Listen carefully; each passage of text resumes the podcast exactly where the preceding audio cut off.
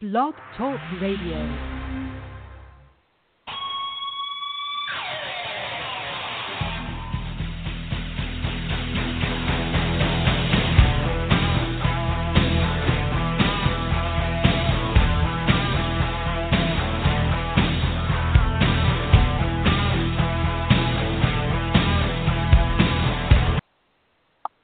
Gridiron Blitz right here on Blog Talk Radio, Tune TuneIn, Apple Podcast. Gridiron Blitz powered by Zazzle.com. And today we are going to be talking NFL Week 10. We're going to be talking college football Week 11 playoffs. And then we're going to be diving into the international women's scene as we get ready uh, internationally and in the States for uh, the spring. But there's a lot of action internationally in Gridiron Australia, Austria, Brazil, Costa Rica.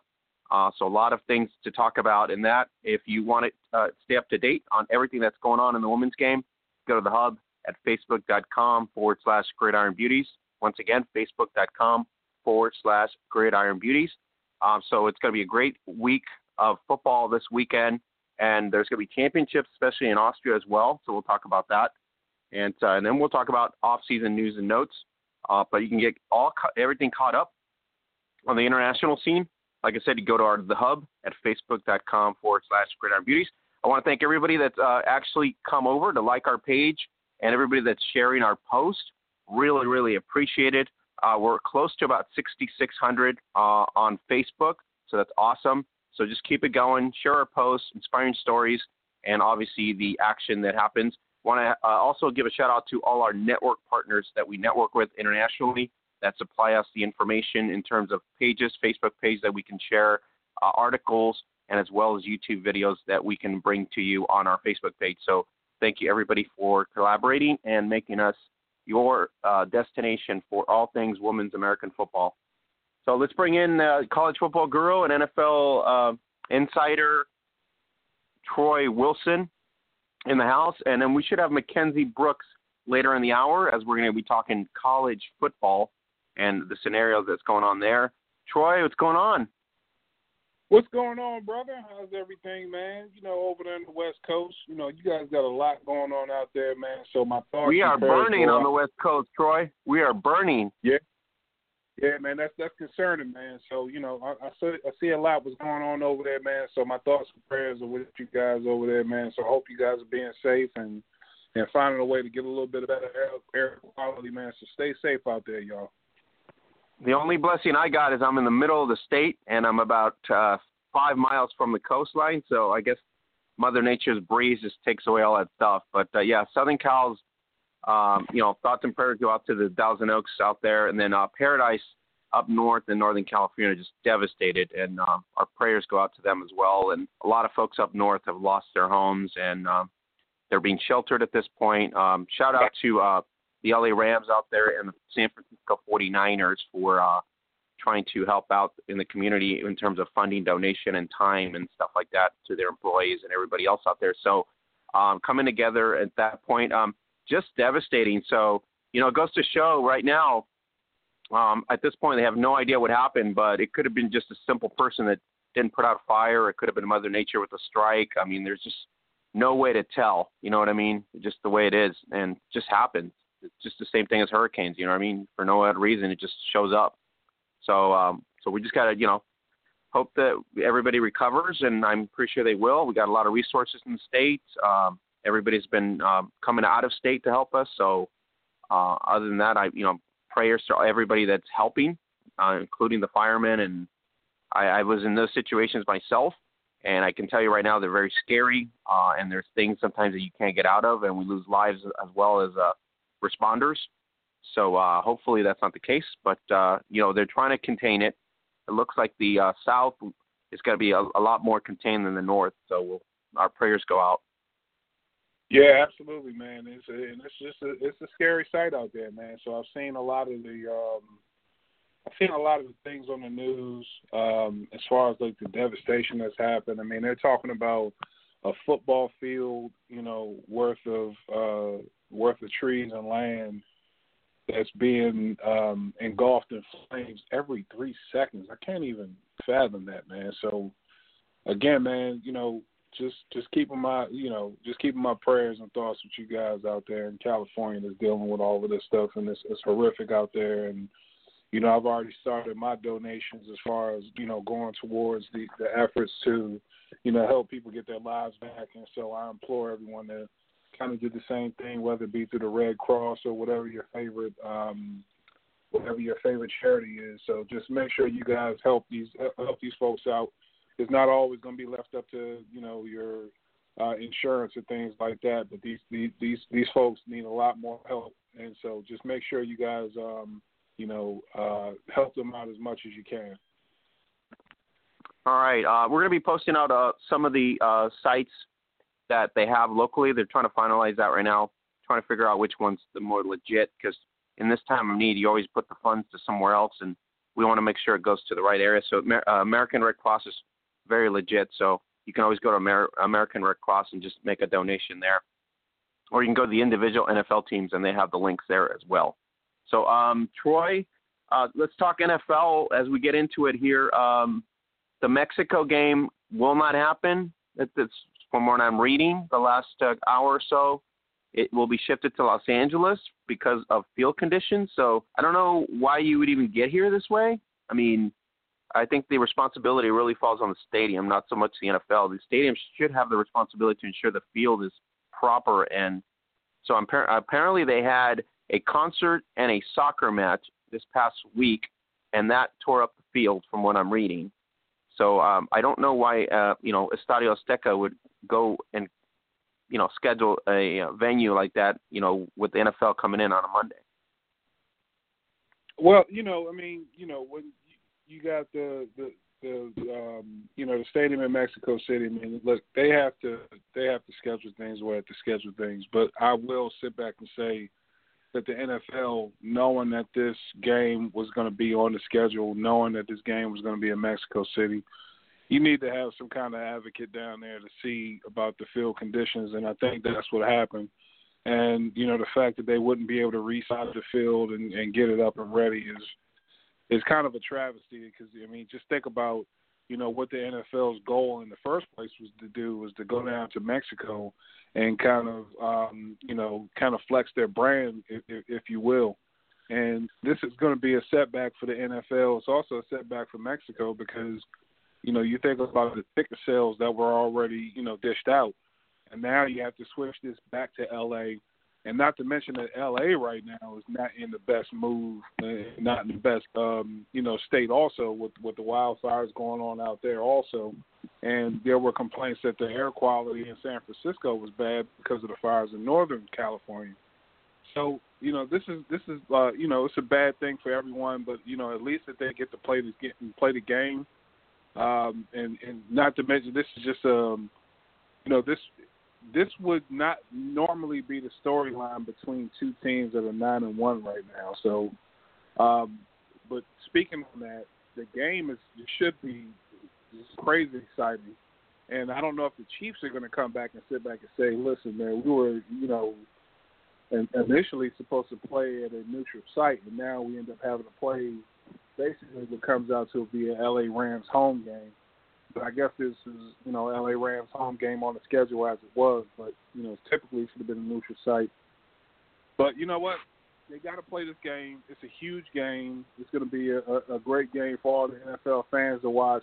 At least they figured a way to get up, get it out there and play the game. So we're all definitely going to be tuning in to watch this game. There's no doubt about that. So we'll sit back and watch and see what happens. It's going to be an excellent. It's going to be an excellent matchup. So I read under fake news that it's going to be played in Carson at the home of the LA Chargers.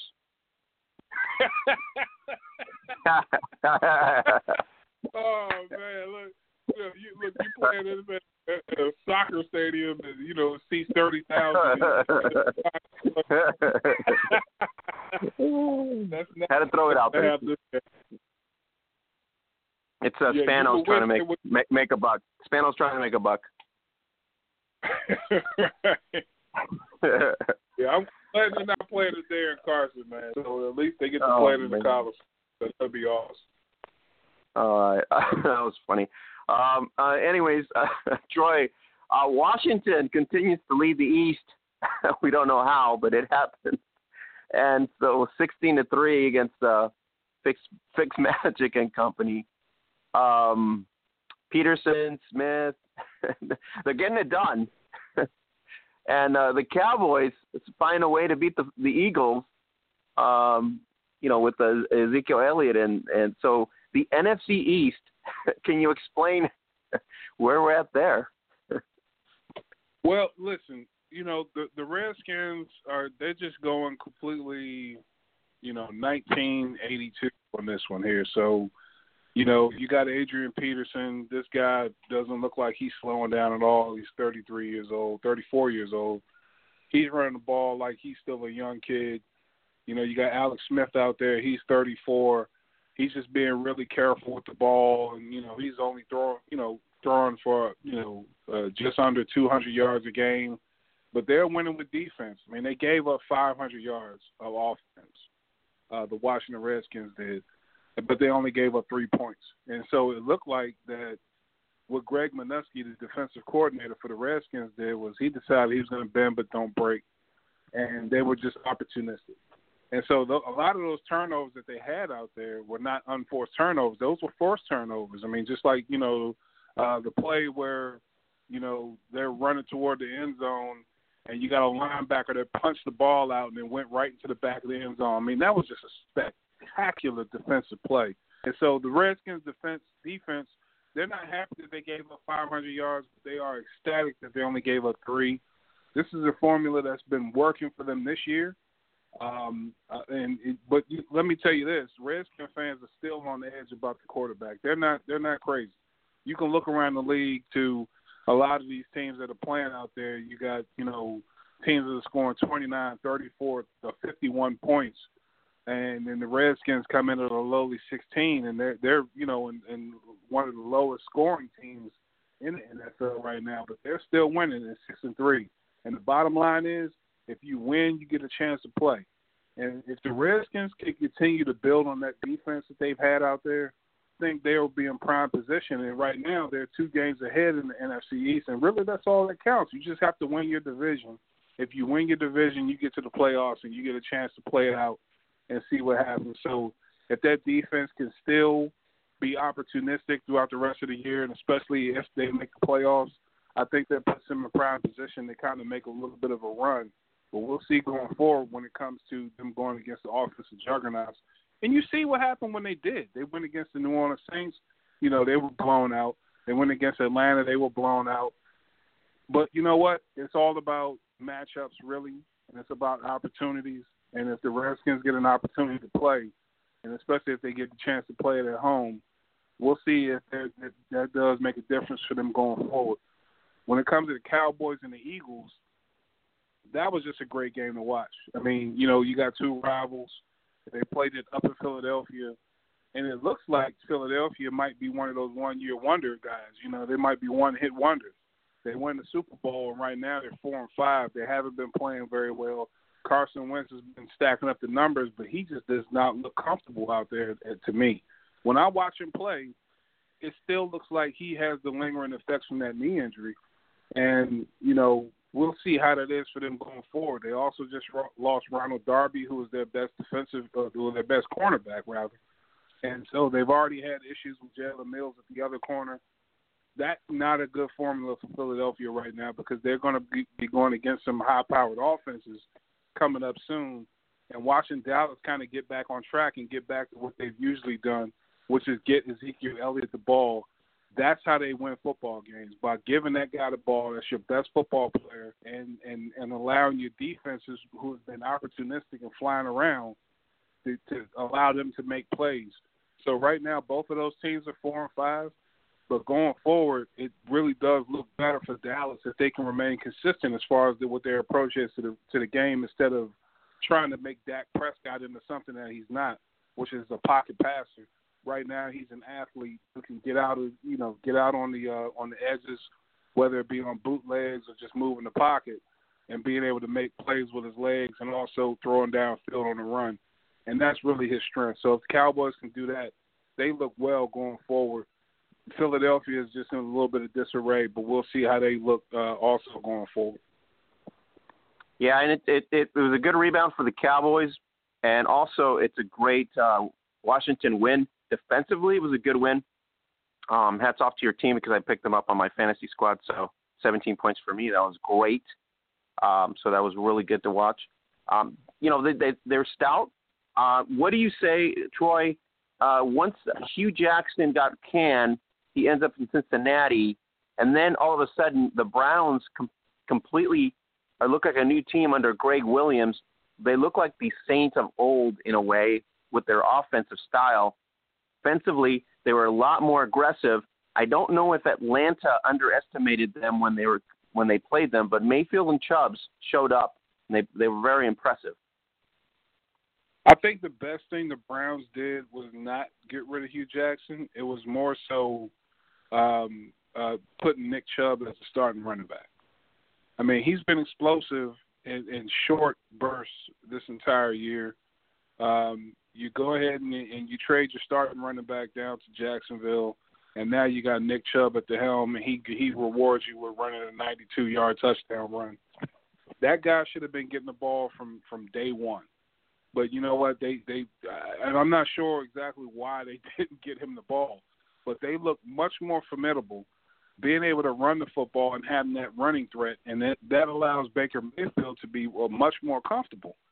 Now, on the defensive side of the ball, they the, the, the Cleveland Browns have a lot of talent.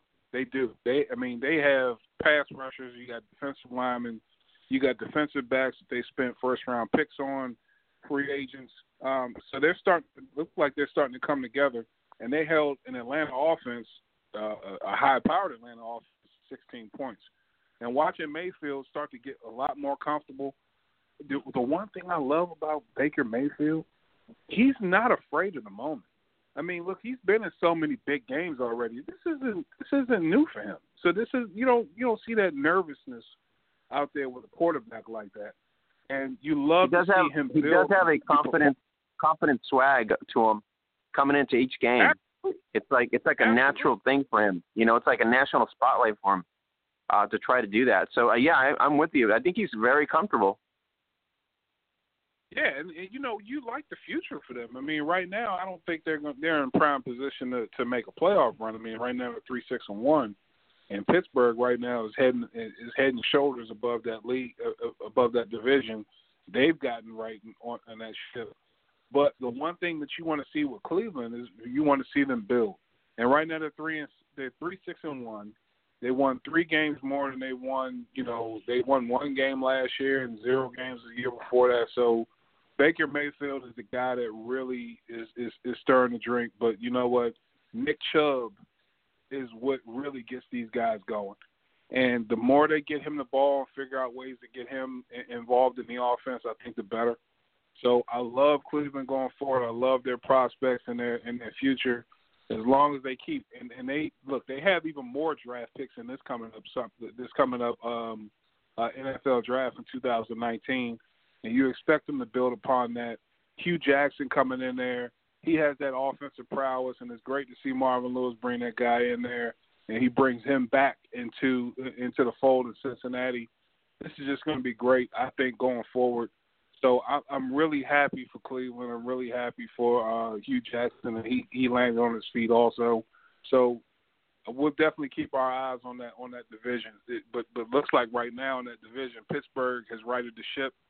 Uh, Le'Veon Bell not coming back. He didn't show up today. He's out for the year basically. So you know it, it's going to be interesting going forward. But you know what, uh, James Conner he's he's lessening the blow of missing a guy like Le'Veon Bell because he has come out and he has been balling. Period. Point blank. He is a football player. He's a guy. Again, the moment is not too big for him. He's a gentleman who who has fought cancer. Um, you know, and, and he beat it. So playing a football game is, not nervous to him. I mean, that's the kind of guys you should want in your organization um, that can go through things like that and come out on the other end and just be better and just be better for your team. So I'm definitely happy for these guys. Um, I, I, you know, I love watching the division, um, especially the you know the Baltimore Ravens. Also, it's a great division to watch. So this is going to be a fight for years to come. Watching everybody stacking up how they're doing. Hey Troy, uh, you turning down that fourteen point five million dollar deal and removing your franchise tag and calling it a season for 2018. That's a slick move on your part. Yeah, you know what? See, fourteen million dollars is just too much for a guy like myself to turn down. So, Le'Veon, I hope you got a plan, boss, because I don't know, man. My I would have been I, that that thing would have been signed before the season started, if you ask me. So, but I mean, I get it. It's a business decision that he's doing. But man, I, I, I for the life of me, I Troy, can't understand what. Troy, what you don't need is. you don't need eight hundred and fifty thousand a week. You're good. You're good till 2019. Yeah. right. Yeah. I mean, you know, I, I, may, look, it's a business decision. He feels like it's not a fair wage. To me, I'm like, you give me fourteen million dollars and you put that in front of me. That look, I already got a pen in my pocket to sign that one, Jack. You don't even have to talk to me about it. But look, I'm gonna I'm gonna reserve myself politely and just say uh, a knucklehead agent on that behalf because you'll figure it out a year from now when he doesn't get that money, and they probably give it Yeah. to Conner. you know what I mean? yeah, Conner's gonna get And the fourteen point five, and you're like, uh, you're a has been, and we're gonna offer you about seven to nine, and it's gonna be a He's one year gonna- tender. he's he's never gonna make that money back. He's never gonna make that money back. And and and I I can say that with pretty much a lot of confidence right now. He's never going to he's never going to make that money back. He'll always miss that money. Um, but you know what? Unless he lands in Cleveland. If he lands in Cleveland, maybe. I don't know. Yeah, Cleveland doesn't need that guy. You know, so I mean, you know, you can take that one off the table. Nick Chubb has solidified himself as a viable NFL starter. So uh, Cleveland doesn't need that kind of uh, doesn't need Le'Veon Bell and doesn't want to pay for a guy like that. See, right now, I'm not sure who would at this point. Uh, seeing what you It's see out there, it'd be great. Troy, Buffalo or? Jacksonville.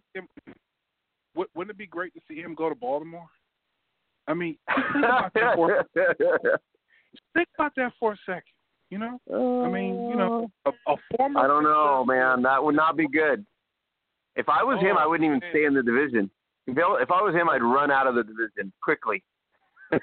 Oh man, that that that would just be the absolute best to see him sign with a team like Baltimore, their hated rival. You know, I mean, just oh man, that would just be great. So I hope I hope I see something like that in the off season. If they're going to do that, you know, I hope to see something like that in the off season. That'd be great for football. It'd be great for, especially Baltimore. It'd be terrible for Pittsburgh, especially from a from a standpoint of uh, you know how the fans are going to react to that. hey, uh, for a guy that made about 80k a year, I, I never turned down my contract. I always honored my management contract.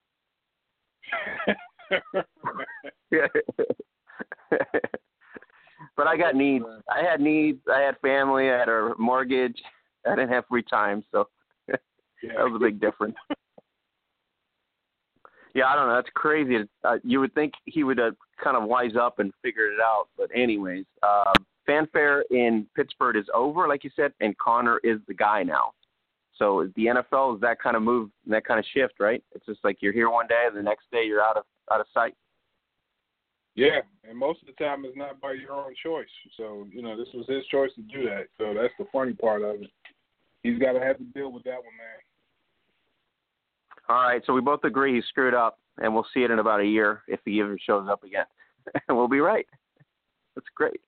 Uh, all right. Um, I'm concerned, Troy, that my Rams D is going to collapse. I just I'm concerned that uh, as talented as Donald is and Suh and Blocker, I mean, it looks like they are giving up big, big yardage. Uh, against Seattle, they gave up almost 122 on, on the defensive side, and we barely get out of Seattle with a win. So I don't know uh, if that's concern enough, but it is concern for me. Offensively, I think we're okay. Defensively, we're starting to see either wear and tear or uh, we're not playing as cohesive as we were in the beginning of the season. Yeah, and I'm I'm really surprised. I'm really surprised at how that defense is faring right now. I mean, I, I expected a lot more, especially when you line up Ndamukong Suh and Aaron Donald, you know, right next to each other. I mean, you really expect a little bit more from from these from these guys out front. But Aaron Donald is not a disappointment. He's honestly, to, in my opinion, he's the best player in football. I don't think it's any. To me, it's no question. He's the best player in football. Period. Um, but then you have to sit back and look at the other positions that they have. I mean, they're still hurt at corner. Um, yep. You know, so they're still no waiting for Keith to get back out there. Um, uh, what's my guy's name from uh, Kansas City that they just got? I forgot his name that quick. Um, uh, Marcus uh, oh, Peters. I forgot his name. Peters. Yeah, Marcus Peters. So he hasn't, uh, you know, he hasn't gotten accustomed to how things are done with the Rams. You know, he hasn't played very, he hasn't played as well, and so, you know, that that the secondary can be had and you know they're not playing very well up front. I mean they're damn near unblockable. I don't even see how any. I mean they just got to do. I don't know how they can even figure out how to block those guys up front. But sometimes you also see in Ndamukong Suh is not really playing as hard as he could. You know, and maybe that's just age catching up to him. I don't know. Um, but you expected a little bit more from that defense on that side, and and the offense, man. I mean they're dude, it's almost record setting. I mean, you got Todd Gurley out there, who, in my opinion, should be, you know, uh, uh, you know, should be Player of the Year. He may end up being co-Player of the Year against, you know, a guy that he's going to be playing um, next week in Patrick Mahomes. But man, this dude has just been killing it. And so you love what you see out of that Rams offense. McVay has that team running like a like a well-oiled machine. You got to love his prowess also. So I like what I see from him on the offensive side. From the defensive side, you're trying to figure out what the hell is going wrong. Um, but I, and I agree with you. I think going into this game against Kansas City, against that high-powered offense, you saw like when they've against high-powered offenses, they haven't really fared well. And I wouldn't even count Seattle amongst those. Seattle is, is, is a division, uh, you know, foe, so they're more familiar with them. But you saw what happened when you know when they played uh, the Minnesota Vikings, and Kirk Cousins yep. kind of aired out also. And so, you know, Kirk Cousins and the Vikings, uh, they're on a little bit lower level than you'll have with Kansas City coming in there. So I, I definitely agree with you on the concerns that you have there. I'm, and it doesn't. I'm really concerned. I'm concerned because Kansas City defensively looks like a better squad. They have a 31 sacks on on the year. I think they they can muster some pat, you know, get through the line. I'm my my panic is if we're giving up this much yardage to our own division and outside division, Kansas City is going to just have a field day if they're going to give up that much yardage, and they usually punch it in really well with Hill and Hunt. So that's my concern yeah. that we're going to get to that stage. And then you saw it against the Saints game. The Saints don't have a very good defense. I think they're ranked 31st and 28th against in the red zone, but even then they still couldn't muster it. So big test for uh, the Rams would be uh, against Kansas City. It's going to be the, their biggest test, probably not more so than the Saints.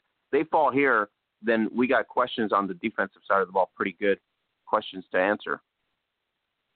Yeah, I mean, you know, they went ahead and they made the trade for Dante Fowler Jr. Um, you know, hoping that would also add some pass rush to it. He's been pretty viable. Um, he looked good out there. And so, you know, we'll see going forward. I mean, if this, if this, you know, they're going to start to gel a little bit further and sometimes teams take a little bit longer to gel than than you would normally expect. But they definitely have the talent out there, and I can't wait to see what you know what they're going to do. I'm definitely tuning in for that Kansas City game uh, that they have coming up on Monday night. That's a not miss game. You can't miss that game at all. Troy, were you surprised that uh, Mariota and company took care of uh, of New England so easily? Basically, they dominated on the defensive side of the ball. They pressured Brady. Um, I think it's basically Vrabel just knows what's going on, and Mariota, you know, very impressive, 34 to 10. They contain White as well. No, I wasn't. I wasn't surprised at all because that's kind of what Tennessee does. Um, they also have that factor where you know they have a lot of familiarity. A lot of the people in that Tennessee organization, uh, Mike Vrabel used to coach and play. Uh, used to play for um, you know Bill Belichick. He knows what to expect from those guys. Um, it seems that the Tennessee Titans, what they do is they they usually play up to the competition. Um, typically, they, you know, they they lose games that they shouldn't lose, but then they, you know, beat teams that they should beat. Philadelphia is also, you know, one of those teams that they beat, and um, you didn't think that they would do it. But you know, the, the, the throttling that they put on the the um, the New England Patriots, that was something to, to behold.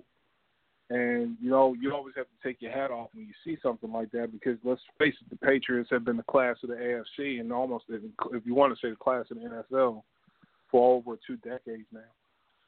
And so to watch them do that out there, you got to take your hat off to them. But I mean, I kind of expected that they would play well, and I actually picked them to win.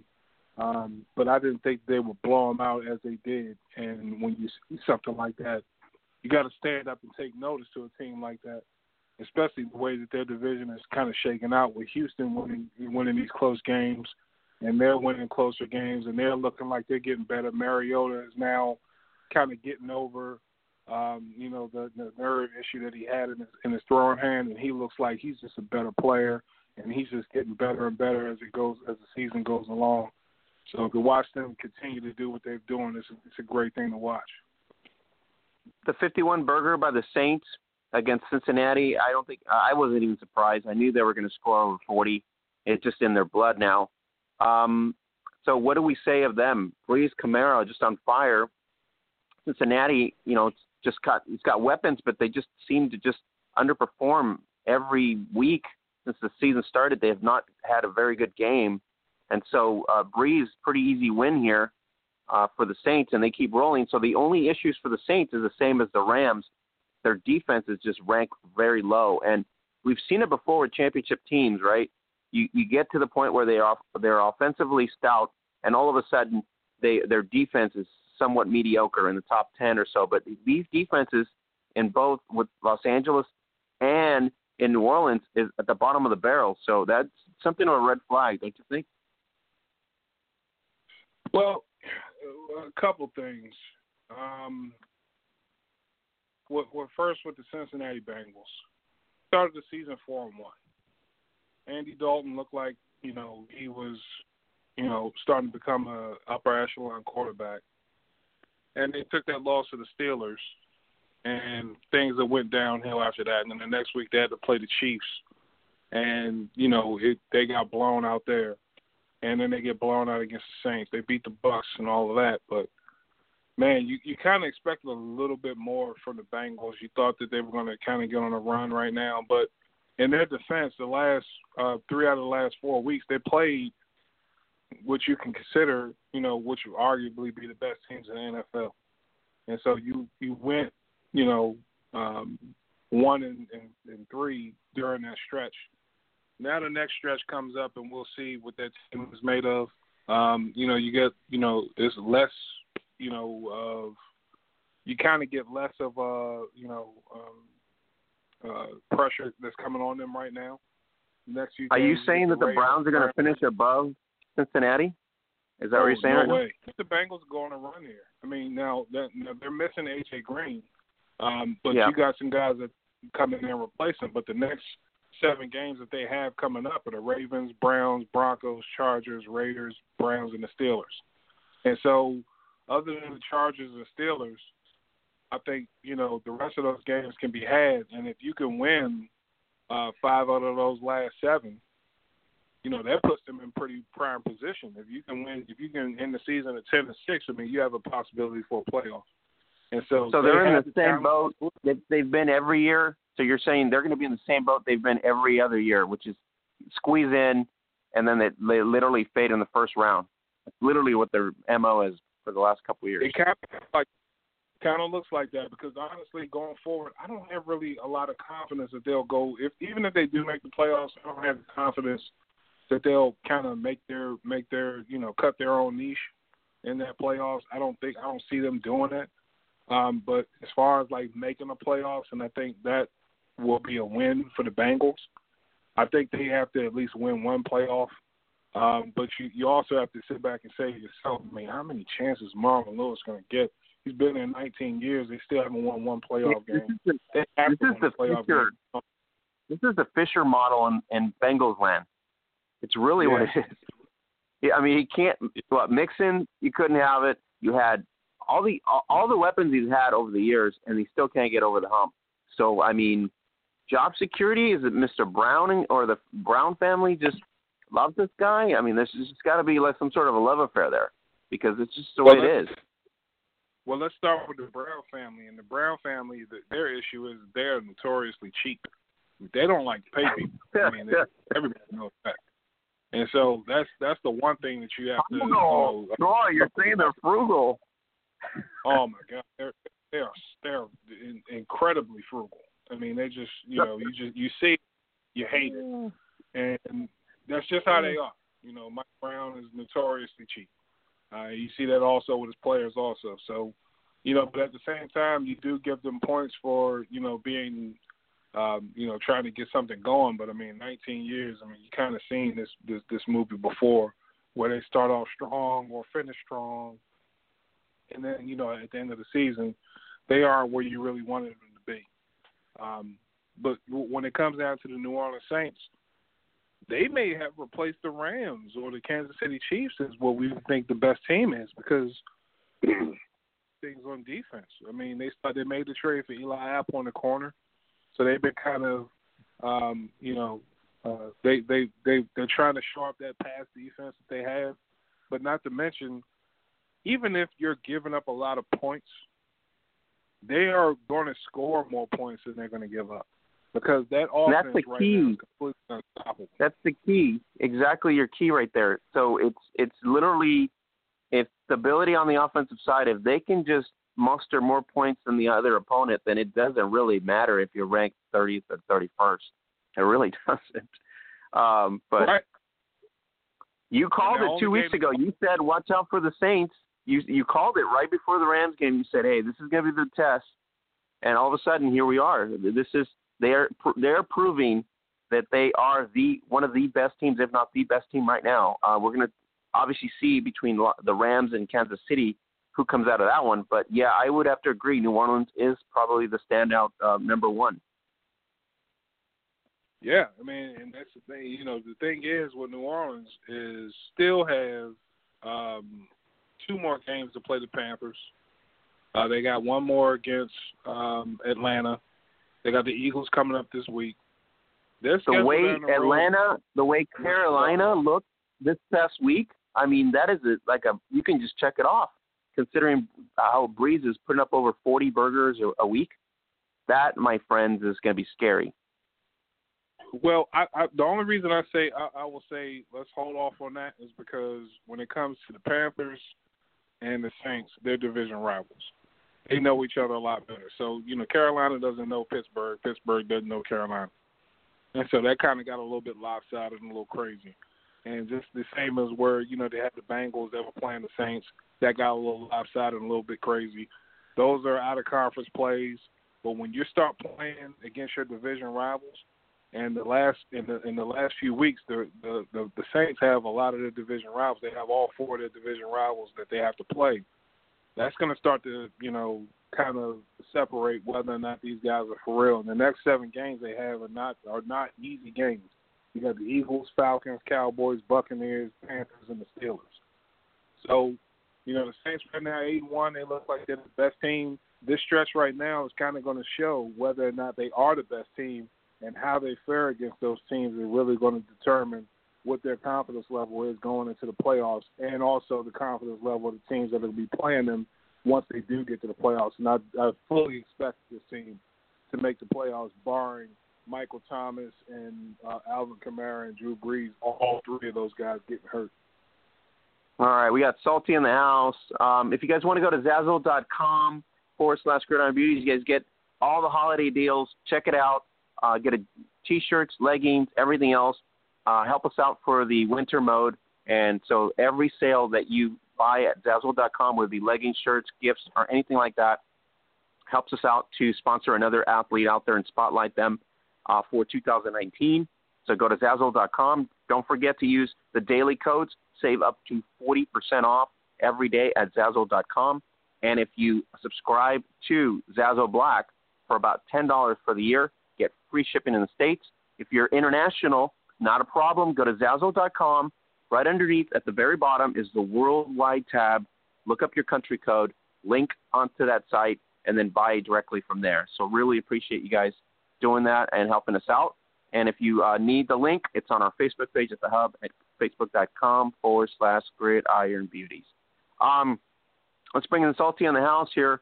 Uh, Mackenzie, we're just talking about, you know, the stretches here with New Orleans, Kansas City, the Rams at the top.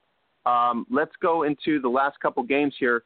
So let's get your thoughts, Mackenzie, here. Um, Chicago looks impressive. Trubisky looks like a good quarterback fit for them. They haven't had a quarterback in, you know, years and all of a sudden you get Mac on the other side. Defensively, they're playing well. The running game is good. Uh, they go and beat uh, Detroit. That that was going to happen. So, what do you say of the Bears so far? They're pretty impressive so far in this year. Yeah, I am actually very. I'm okay. I'm not going to say I'm very shocked, but I'm I'm really rather impressed with the way the Chicago Bears have just overall come along um, from the Jay Cutler era to transitioning into Mitchell Trubisky, and especially how fast it's happened. I didn't really expect the Bears to be um, relevant, much less this dominant, pro- honestly, up until next year, 2019 season. But um, they were pretty dominant last year, didn't go too far. But now this year, they're looking like an extremely formidable team, and I love it, especially because their offense is finally taking off with um, with Trubisky at the helm uh, under center, and then you have Khalil Mack and Danny Trevathan just tearing quarterbacks apart on defense. So it's real great to see. Now you've got the Bears in the in the north. Uh, Green Bay probably the only challenger at this point. So is that you? Is you expect Green Bay to make a play here at the towards the end there, um, stay neck and neck? Because they're looking like that can happen. And and any Aaron Rodgers team, even with on a worst case year, usually stays in the mix. Um, honestly, I don't see. I hate saying this because you can't really, you can't really ever count Aaron Rodgers out, but only for the plain fact I feel like he doesn't have anybody deep. I'm gonna say I don't see them staying neck and neck with Chicago and that's only right. so only because I don't feel like he has that many weapons on the outside. But it's Aaron Rodgers, so he literally can make anything happen, and it's rather annoying, but that's just how I feel. Troy, uh, the the Bills versus the Jets. We all laughed last week. It was not a game that we wanted to watch, but the Bills put up a 41 burger on a, a poor Jets defense uh, and uh, apparently they waived Terrell Pryor as well. So uh, I guess they didn't need Pryor, and he wasn't very efficient. So uh, you know the dumpster fire that is Buffalo right now. Um, sorry, uh, Phoebe Schetzler. I know she's over there interning, but it is a bad situation in, in, in Buffalo land. But 41 to 10, they get the win. It's sort of a rebound win after a big slide here. So what do we say of Rosen and company? Oh man, listen, you know, Josh Rosen, uh, he's coming back this week, and you know they had to, uh, you know, but Matt, Matt, you got to get, you got to take your head off to Matt Barkley. I mean, listen, this guy comes off the street, you know, unsigned. He hasn't played in two years, and he comes in, and they go into New York, into New York City, and and beat the Jets. 41 to 10. I mean, you got to take your hat off to the guy for, for coming out doing that. I loved watching his press conference and how humble and how grateful he was. And you see that, you know, when you get something taken away from you, and you know he's played quarterback and played football his whole life, and to have something taken away from you like that, and then to get it back, and to come out there and just get that thrill of that victory. And both of the victories that we've seen from Buffalo this year, one against the New York Jets, the other one against Minnesota, both of them pretty much unexpected. But man, just the the way that they rally, you really got to love what Buffalo does sometimes, you know, when it comes to the, their wins. And you see a little bit of the the capacity that they have on that team. If they can just manage to put it all together, because they don't have bad players. I mean, you know, people look at it and they say, "Oh, Buffalo sucks." They're this, that, and the third. Their record stinks, yes, but they have viable NFL players on their team, and and and to watch them struggle the way that they did, it really just came from the quarterback position, and that was really their biggest issue.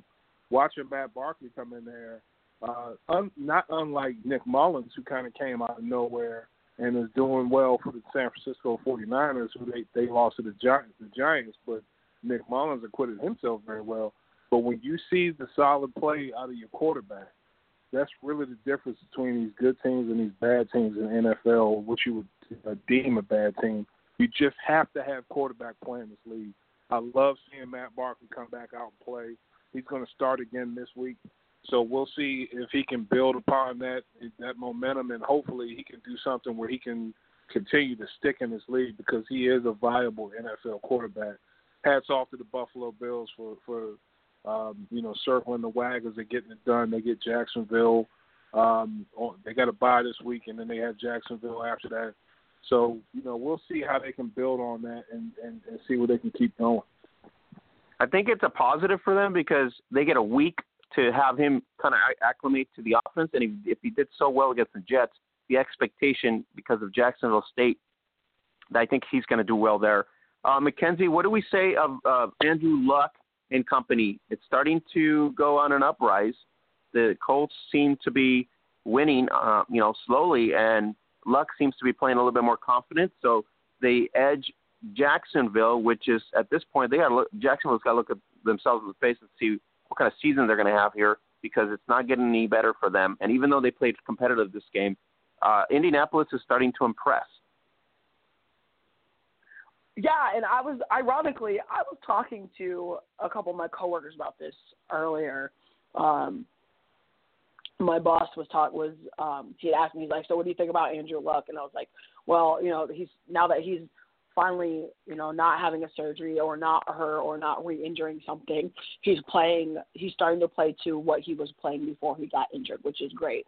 If they could just get their offensive line together and get a couple more pieces on offense as well as get a couple more pieces on defense whether it's a couple starters or a couple you know second or third stringers I think Indianapolis is going to end up turning into kind of like a story like the Bears have, except you know the Bears had a quarterback that was you know just slowly stopped caring, and then they trans you know they transitioned to Mitchell Trubisky, and now Andrew Luck was you know Andrew Luck was hurt, and now he's coming back and he's slowly starting to get back to what he was before he got hurt. So if Andrew Luck can stay healthy and their own line can protect him to keep him healthy, Indianapolis will end up being a force to be reckoned with as well.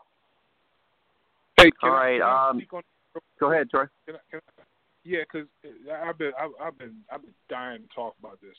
All right, so with the Colts, right? Colts started the season one and five. They start they reeled off three straight, three straight games now. Um, the Houston Texans they started off on three. They reeled off six straight. Tennessee Titans they won two straight right now. But I think the biggest difference with the Colts is that what you started to see was Andrew Luck, who's starting to get a little bit more confident that he can he can still play, he can take a hit on that on that you know repaired shoulder that he had, and his arm strength is just it, I don't know. It, you guys tell me if I'm wrong, but hasn't his arm strength in the beginning of the year you just was like he just doesn't have it anymore, and his arm strength is just slowly starting to come back now. I mean, he just looks like he's just getting more and more confident. And speaking, you know, what McKenzie said about the offensive line, hats off to Quenton Nelson, their their uh, first round draft pick this year. Run he won Rookie of the Month as an offensive guard. I will I, I implore you guys to take a look at the film where they just had against Jacksonville, and he he was a pulling guard on the play, and he's screaming when he's pulling and he turns around and he just jacks up a, a Jacksonville um, uh, defensive back and pancakes him. No wonder this kid is winning, winning Rookie of the Month. If you watch this dude play, he is an absolute beast, and I think that's really the biggest difference. They finally started to get smart and, and invest in the offensive line. If you have a quarterback like Andrew Luck, you have to keep him protected. You got to keep him upright, and I think that's really the biggest difference is that he's starting to feel more comfortable in the pocket. He's getting, you know, he doesn't take as many hits as he used to, namely because you got guys like Quenton Nelson that's up front that's blocking for him. So man, that division is is is, is starting to get a little bit crazy. I mean, that's the AFC South for you, man. You got the Texans, Titans, Colts. Both of those guys are, are riding an enormous high right now, and they're all going to have to battle it out uh, coming forward. You didn't expect Jacksonville to be what they are. I mean, for them being three and six, they lost five straight games. They look horrifying. They look really bad out there. And I think the biggest thing is they they just turn the ball over too much. And so when you look at it, I really like what you see in the AFC South with the top three th- the top three teams in there, and you want to see how that plays out. Hats off to Andrew Luck and the Colts for kind of righting that ship and getting their offensive line straight together. Mackenzie, uh, in the same lines, the Giants uh, get you know get that win against the Niners. The Niners literally give this game away. They should have had it in the bag. They were playing very good ball. Breida and company were really good, and all of a sudden, you know, Manning comes back, OBJ comes back, and all, and here we are. Penalties at the end by the Niner defense, and basically gave the Giants a win here. Yeah, I was actually um I was pull surprisingly I was pulling for the Giants for a little bit during that game. I was definitely suspect like oh maybe I should definitely not have picked them. But I like we were talking about on Twitter um Twitter yesterday, you know, when you have pieces around you and they start to work, things can happen. I mean, I don't the Giants clearly aren't going anywhere this season, but they're starting to mesh slowly but surely.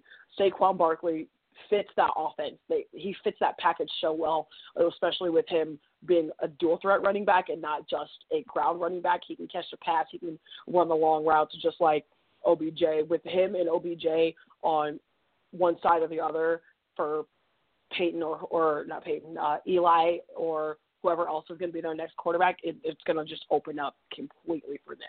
They just, I mean, honestly, Eli is I in my in my in my eyes he's done. So whoever they pick to take his place is I going think they're riding with him. They're riding with him. Yeah. If they lose, if they would have lost last night, I think we would have had more of an issue with it. But the the fact that he's a veteran quarterback and he's able to st- stabilize that, and then he showed some signs of you know durability with both receiver Shepard and OBJ. I think that sort of helped him. But the fact that the Niners two weeks in a row here, just you know, Holly hasn't come on in two weeks, so I'm thinking maybe that's an issue that she hasn't come on to speak to it. No, I'm, I'm just kidding. I know she's got other things, but anyways, um, the fact that the Niners have given up these, the, you know, gave up this game, they had it won. I mean, um, Troy, what do you think of the coach? The coach has got to be pulling his hair off. The Niners right now, I mean, their biggest thing is you got you know, Jimmy Garoppolo, he's gone for the season. So, you know, you didn't know what you had um, at quarterback. You brought in CJ. I mean, you bring back in CJ Beathard, who was the second string quarterback. He ends up getting hurt. But then you have Nick Mullens, who came out of nowhere. He went the game last week. He shows up also against this Giant game, played very well. I mean, they blew out the Raiders last week. That's not you know, much to really read home about, really. But I mean, the way that Nick Mullens came back and played against this Giants game, I really like the kid. I really like him. I really like the way he plays. He's gutsy. He's tough. He makes smart decisions. Um, and you know what? Going forward, this is a year where they can chalk up and sit back and say, we're going to develop and we're going to develop some players during this year because they know they're not going to be in the playoffs. I mean, they knew that when um, you know, when their quarterback got hurt. So I, I, I like what they've done with Nick Mullens. At least they know. And, and C.J. Beathard's not a bad quarterback. Also, he just again he just needs some more, a little bit more reps. So they know what they have at the quarterback position at least. Their biggest issue is offensive line and also their defense. They just haven't been able to stop people. And you know, as long as they can, um, as long as they can try to build on that, and I think that they have. I mean, they really played well against the Raiders. They did an excellent job playing against the Giants. Um, you're starting to see Richard Sherman get a little bit healthier this year. He played well against OBJ for the most part.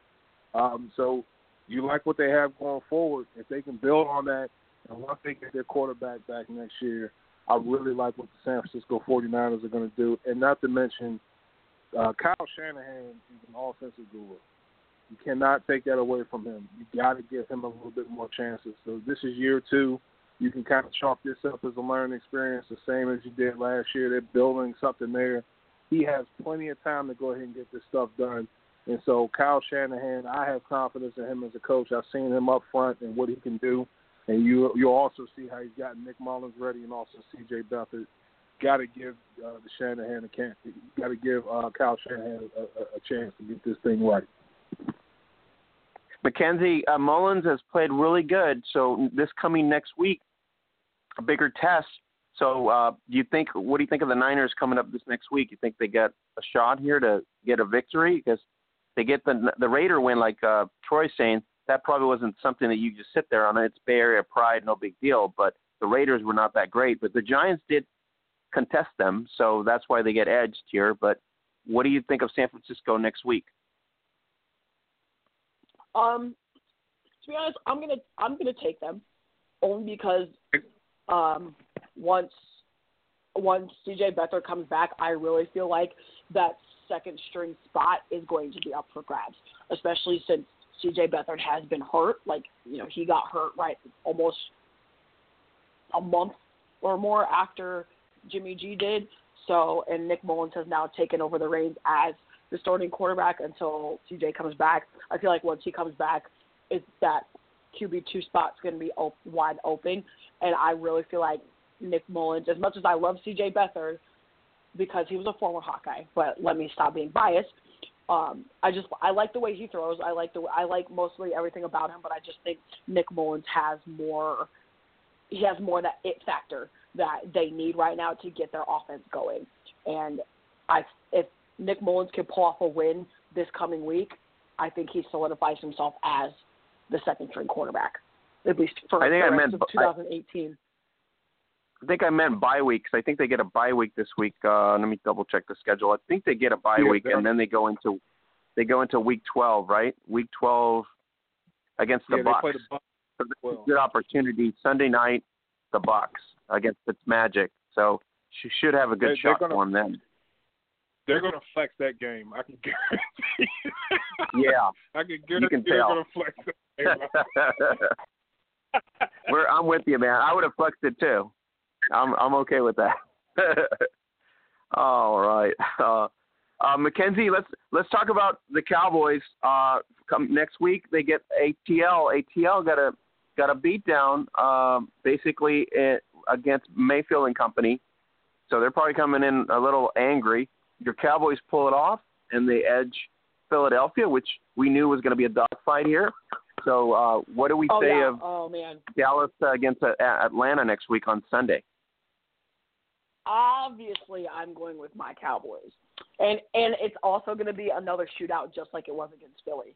Um, Matt Ryan, Mohamed Sanu, Julio Jones against Dak Prescott, Lauren Cooper, and Zeke Elliott and Cole Beasley.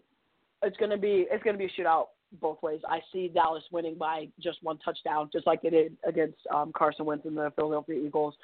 Um, if Dak and company can play like they played this past Sunday and transfer it to this coming weekend, we will be we will be on to something. The Dallas Cowboys have unfortunately been too inconsistent this season.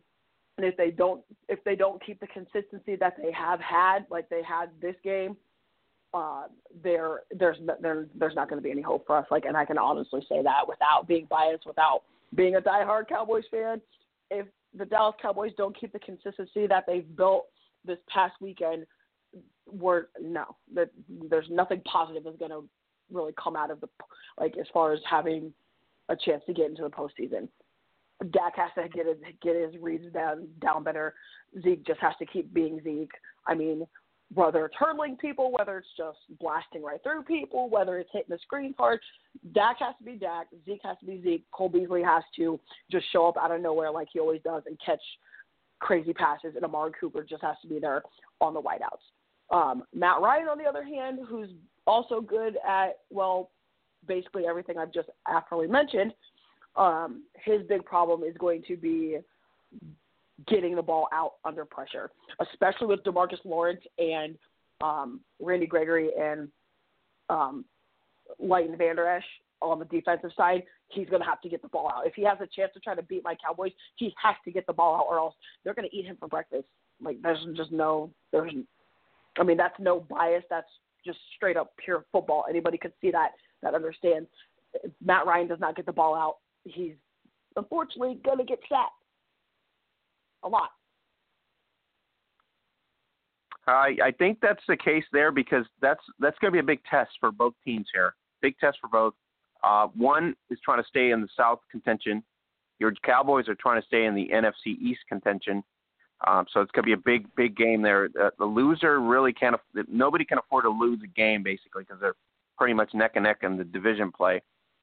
Um, Troy uh, uh Rodgers against Wilson, and that's going to be at uh, CenturyLink in, nor- in in Northwest. That's going to be Thursday's game. Uh, the Packers, I just don't see them coming out with the win here. Seattle played very tough uh, against uh, the Rams, and I expect them to obviously be the better squad. You know, at the beginning of the season, when you know we all found out that most of the Legion of Boom was going to be gone, you know, we all thought that you know Seattle would kind of fall off on defense, and then, um, you know, you get your uh, you get your starting free safety, who's part of the Legion of Boom. He goes out, and so you're thinking that Seattle would take a step back. They just they just kept doing what they've been doing. They're the number three, number two ranked defense in the NFL right now. And Green Bay, on the other hand, on their defensive side of the ball, they were already having issues, and now they have even more issues. Their secondary is decimated right now. Uh, they got two corners that are going to be missing the game. Kevin King was sitting next to the coaches last week, uh, he was a, I guess he, I don't know if he was a healthy scratch, but he wasn't playing. And then you had a lot of guys that went down in that game. They're not expected to make the trip. Uh, there a lot of their defensive backs. I think three of their starting four defensive backs are not going to make the trip uh, to Seattle. And it's on Aaron Rodgers, and hoping that just because we got 12 back there, he's going to, you know, he's going to rescue the day. But Green Bay's a match unit if you think about it, they're a mash unit right now. Technically, I mean they're not horrible, but they are a mash unit. So, uh, to your point, yeah, I mean, uh, 12 cannot just do it by himself. Yeah, I mean, you know, you got Kentrell Brice is not going to make the trip. Kevin King's not going to make the trip. Nick Perry's not going to make the trip. They they just xed out Randall Cobb. He's not going to play on the offensive side of the ball. But how often are you going to have to rely on Aaron Rodgers? Funny thing is, though, is you say the same thing about Seattle. I mean, Seattle doesn't have the best offensive line. Uh, their offense is, you know, other than Doug Baldwin, they don't have many threats. But yet and still, that guy uh, uh, Russell Wilson just keeps it going. And you know, you kind of put both of these quarterbacks on the same tier. Um, I think honestly, and, and I know I'm kind of going out on a limb here. I think I think the Packers take it.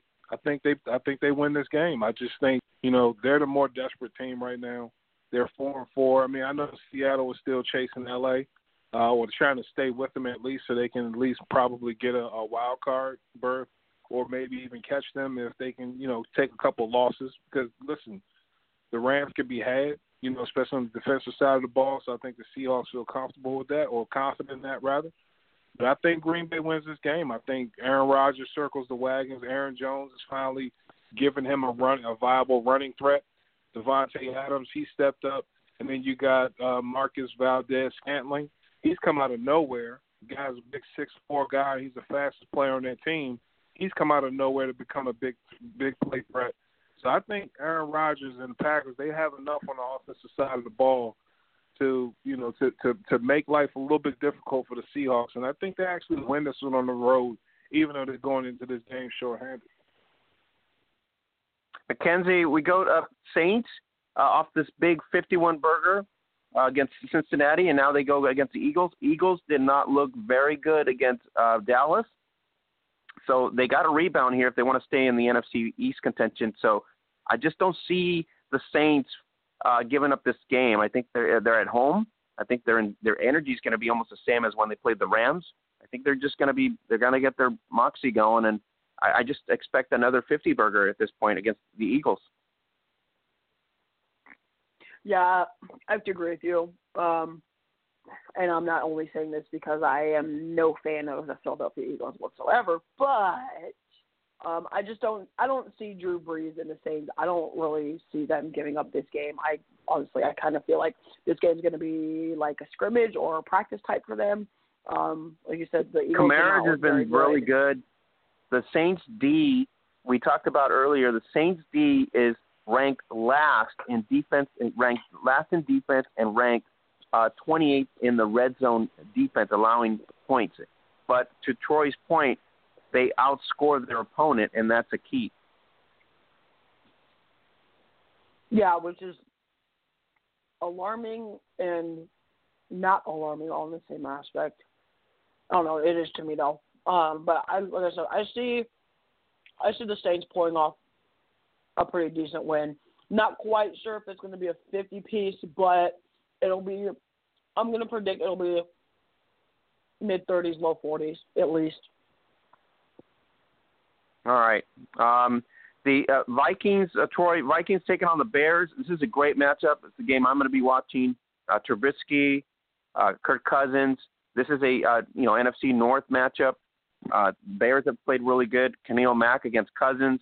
Uh, so this is a good game to watch, and it's on Sunday night, so it's going to be prime time. So uh, if we'll see if Trubisky continues his rise. Man, this is gonna be good. This is gonna be so good, man. This is the NFC North matchup, Minnesota, Chicago. Both of those teams right now, upstart teams. Chicago six and three, Minnesota five three and one, and so this is where you start to see the separation. Both of those teams are going to be watching the um, the Packers and see how they fare against the Seahawks, because right now the Packers are trailing both of them, and whoever wins this game is going to be the division leader at the point. So this is just a huge matchup. It's going to be in Soldier Field. I'm pretty sure the weather's going to be a little bit nippy out there. So this is one of those games where you sit back and say to yourself, are these teams going to acquit themselves and separate themselves? Is Chicago going to is, is Chicago a fraud or are they for real? Is you know is Kirk Cousins going to show leadership? Is that offensive line going to get better? Has that defense really gelled? And and Minnesota coming off of the bye week they had time to heal. They had time to get things in order.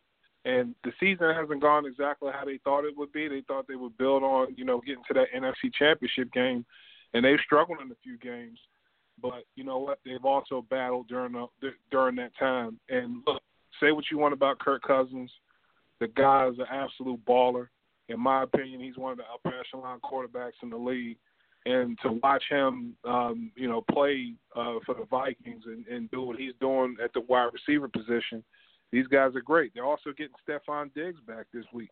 They were without him last the, the last two weeks, so they're getting him back. It's going to be a huge game. How is Chicago and that defensive front going to put a lot of pressure on Minnesota's offensive line? The Vikings' offensive line has given up so many sacks this year and, and, and pressures and they they didn't expect that. And so, but they've also gotten better in the in the last um, well the, the last game that they played before the bye week. They look they look much better out there. They look look like a unit that's gelled.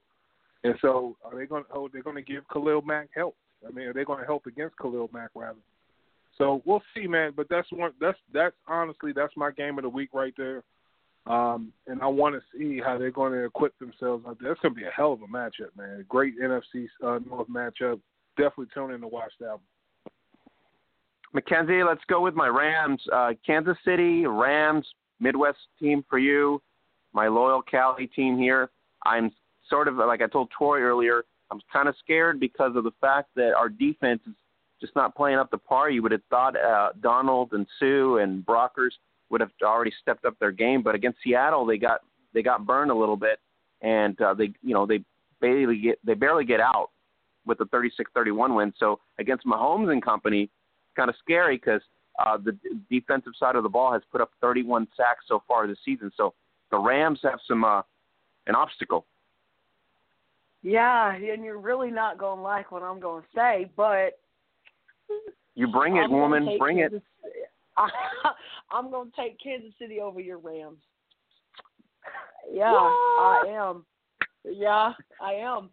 Um, You are. Plain fact. Did I expect I this? What, where are you in Iowa? It's like what a state over in. Kansas City. I know you're taking the, Don't the look- Chiefs. That does not surprise me. That doesn't surprise me. Don't be a hater, okay? Don't look. The only person who's allowed to throw salt is me. Look, look, and it's not even because I live in the Midwest, and I like me some Jared Goff. Like I do. I'm just poking really fun do. at you. But I just, hmm. Kareem I don't see it either. I don't see it either. I'm, I'm with you. You're you're you're giving me your gut feeling. I don't see it either. I mean, I'm a I'm a diehard, but given the last two weeks and we've given up a lot of deep on the defensive side, I just I don't see it. You know, I, if if Mahomes and Hunt and Hill, and especially Hunt, and I know Gurley's you know awesome, but defensively they have not given up big yardage and they have gotten to the quarterback. So based on that, the scary thought for Los Angeles they got to overcome. Yeah, that's why I'm going with Kansas City. um, but I don't think it's gonna be. They're not. If Kansas City wins, it's not gonna be by more than a touchdown, unless Pat Mahomes just somehow opens opens up the field and just lights fire against you guys. I don't think that's gonna happen. I think I think Aaron Donald is going to get pressure back there. I also think um, your secondary is going to bring pressure on the one-on-one matchup on on Kansas City's receivers. I just don't see them sacking him. I see them getting very good pressure, but I don't see them actually touching him um, at this point. So I agree. Um, I mean, I think it's going to be a big game. I'm crossing my fingers that the the Rams will edge and get it done. But I'm I'm I'm looking at this game like I did with the Saints.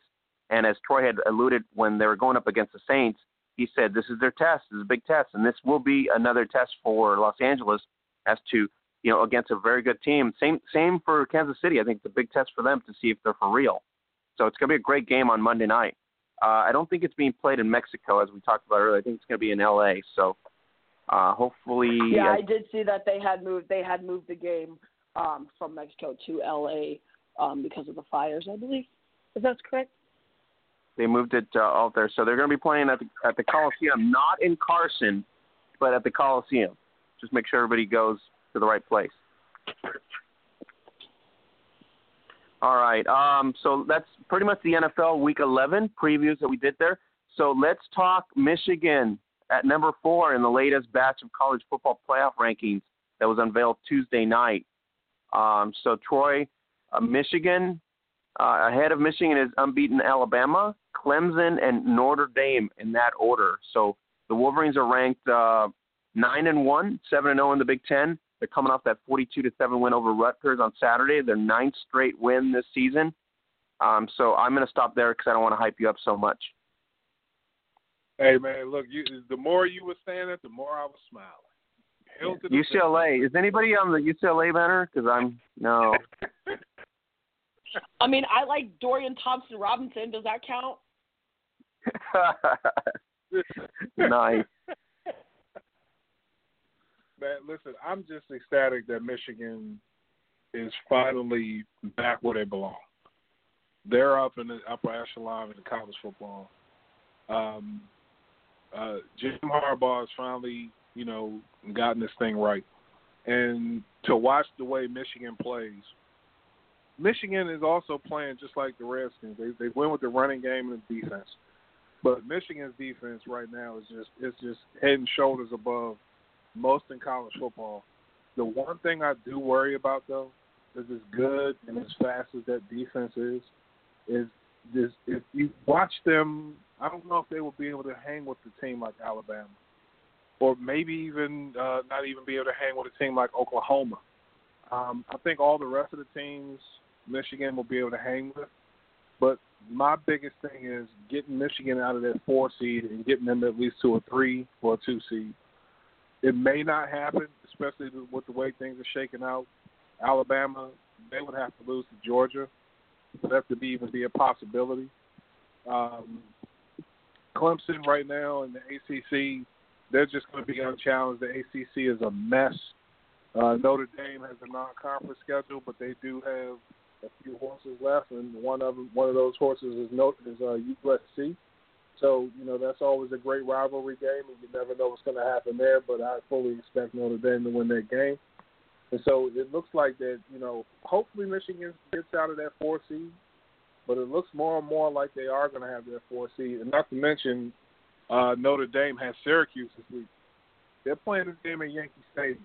And I want people to really realize this: that the Syracuse Orangemen are a, are, are a for real team. Right now, they have snuck they have snuck all the way up into number 12 in the rankings. So the Syracuse Orangemen are back. And so I honestly think that's their biggest test, and Notre Dame's biggest test is going to be, um, you know, for this, you know, late in this season. And if they can come out of this game in New York City on top of this, uh, on, on top of the Orangemen, I think they'll really solidify themselves, and they could possibly even move up to the number two seed uh, after this win because Clemson has not really been playing the best competition in the ACC this year. Uh, Mackenzie, what do you say of that? You, uh, we're talking about Georgia, Oklahoma also knocking on the door at five and six respectively. So uh, right now we have Alabama, Clemson, Notre Dame, and Michigan in the top, and then you have Georgia, Oklahoma. So what? How do you see the, this whole thing playing out? Well, since I'm the biggest Oklahoma Sooners fan on, or yeah, fan on Facebook, I'm just going to say that the Oklahoma Sooners are not going nowhere. Um, the Boomer Sooner Nation needs to realize that they're not going to get the matchups that they want. They're not. They they may be nine and one. They struggled to beat Oklahoma State, and I'm not even going to sit here and lie. I was definitely pulling for Oklahoma State. I mean, I was putting on Facebook that Oklahoma was going to win by 16, but I wanted Oklahoma State to pull the upset, and they almost did it. So, any Oklahoma Sooner fan out there that's listening to this, do not at me. Don't get my inbox. Don't don't put me in your mentions. Okay, y'all barely won that game, and I don't see y'all getting into the playoff for the Natty. That's not going to happen. You're definitely going to have to go through Michigan first. You're definitely going to have to go through Georgia to to even be considered. And clearly, nobody's beating Alabama. That's not that's not even a thing. So, I see I see Oklahoma going to like a second tier bowl game. Obviously, it's not going to be for the Natty. Clearly, um, it'll be Alabama and somebody. Um, to be honest, I I want to see Alabama, Michigan. Like I really do, and I know Troy's probably like, "Oh my God, she picked Michigan." Yeah, um, I my well, my brother is like the biggest the biggest Michigan Wolverines fan. I'm not really sure why he was born and raised in Iowa, but I digress. Um, but after watching after watching Michigan, tell us how you really feel about your brother. It, um, after watching Michigan, after watching them lose to Notre Dame and then come back and just dominate as as much as they have been, I feel like in my right football mind, I can't pick anybody else but them. I mean, I could pick Oklahoma, but why on earth would I do that? Well, as an analyst, you got to take your you know your hat off your pride of the team. You got to just really be put in perspective. So reality is reality. The top four are there, picked, but which is why I picked Michigan as yeah. that as that team to essentially challenge Bama for the Mackenzie. Um, the shuffle the shuffle beyond the top ten with some losses, uh, dropping a few teams and knocking out others altogether. But first, uh, the the undefeated USC, you know, uh, climbed up one spot to number 11, as did Syracuse to number 13, and Penn State climbed six spots up to number 14 after that 22 to 10 win over Wisconsin. Uh, USC's number 11 ranking is the highest I think they've been at for a long, uh, for probably ever. So um, besides Iowa, also climbed six spots to number 16. Uh, it's after their fifth straight win. Texas is number 15 this week, up three spots. So the, the beyond the, the the top 10, a little shuffling coming up. Uh, everybody trying to make ends road, but it's all going to be pretty much for bowl bowl preferences at this point because they're not going to compete for the big the natty prize. Uh, that yeah. Um, I am actually very happy that Iowa State has moved up five spots. I did not even I hadn't even had a chance to look at the uh, the polls, but I'm very glad that Iowa State has moved up. They are a very respectable team. They are a very respected team. They have played lights out football for the past four or five weeks, and it's just tremendous. Um, aside from the entire Baylor scuffle with David Montgomery and their linemen, and then um, the Baylor player who threw a punch at Montgomery. Aside from that, they were playing wonderful teams that play wonderful football. Unfortunately, have targets on their back, and that's exactly what Baylor did. Um, and unfortunately, you know, some of the Iowa State players bit, but you know that's okay depending on how long they're out for. I believe the uh, the rule is half a game or like half half half the game. I'm not quite sure. I have to look into that, but um, I'm I'm excited to see Iowa State um, relevant again in football. My Iowa Hawkeyes, on the other hand, need to get it together. I'm about sick of them. If we lose to Illinois, I may or may not split my lid, but I'm giving them one more game to get it together. I mean, we're already bowl eligible, so I'm not too worried about it. But we want a better bowl than the Pinstripe Bowl, or the Liberty Bowl, or the Sugar you want Bowl. momentum. You want momentum. Yes, Is that what you're saying? You want momentum, yeah. Um, Yes, exactly. Troy, Washington was the biggest climber, coming in at number 18, up from 25 last week. Uh, some of the teams dropped off the performances, like Kentucky slipped from number 11 at 17 after falling to unranked Tennessee, and then Florida slipped two spots to uh, number 15 after a close win against South Carolina. These are all my notes. Uh, college, uh, Boston College is number 20, three spots down from last week, following a 27 to 7 home loss to Clemson. Uh, another SEC team slipped five spots, which is Mississippi State, down to 21 from number 16 after that 24 to 0 shutout loss to the Crimson Tide on Saturday, which is expected. And Utah's back in the rankings at number 19, while Northwestern mates its a debut at number 22. So a uh, lot of movement then this this this, this week. Yeah, I mean, one of the things that you know um, may not get a whole lot of headlines that the uh, Northwestern Wildcats they have ended up winning the the, the Big Ten West. Um, they're right now they're they're um, you know so they're slated they're already in the Big Ten championship game. Um, but one of the things that um, that's really intriguing to me uh, is, is a couple things. On a lesser note, what's going to happen um, if everything shakes out in the Big 12? Well, West Virginia and Oklahoma possibly ended up playing in the Big 12 championship game. That's going to, you know, that could actually, depending upon how things shake out in the top four, that could end, up voting one of those guys into the championship. I mean, into the um, into the college football playoffs. But here's the real issue: when you look at the rankings right now, and if everything shakes out as we expect, if if well, it, it, in the top two through four, if everything shakes out like we expect, Clemson runs the table, they win the ACC championship. Notre Dame, they run the table and finish out their season undefeated. And if Michigan beats Ohio State uh, and, and Indiana in the next two weeks, and also then wins the Big Ten championship, what happens if Georgia beats Alabama? Anybody think about that? I mean, are are the voters really going to say to Georgia, "Yeah, you beat Alabama, but Alabama we feel like is the best team in in in, in uh, college football, and so we're going to keep Alabama in the top four? Or you're not going to vote Georgia in there for beating the best team in college football? What happens to Michigan? They're also a one-loss team, so you would have Alabama, Michigan, Georgia at one loss. Who do you put in? You're certainly not taking out Clemson, Notre Dame, right? They're, all, they're already This is a- undefeated team. I always get to this stage where uh, I it looks like we're going into like a, a a criminal trial, you know, where people are on the Oh, jury yeah, and yeah, you know what I mean. Yeah. It's just like uh, who do we who do we you know what I mean? You put them on the stand the last couple of weeks, and I don't know. It just thrill for everybody. Mackenzie, is this the, is this what the thrill is for college football? At towards the end, it's like like the debatable fact of okay, who gets in, who get who gets, whose schedule is better, and what defeat was better, and uh, and just it seems crazy, but everybody loves this. It's like a frenzy towards the end. Um.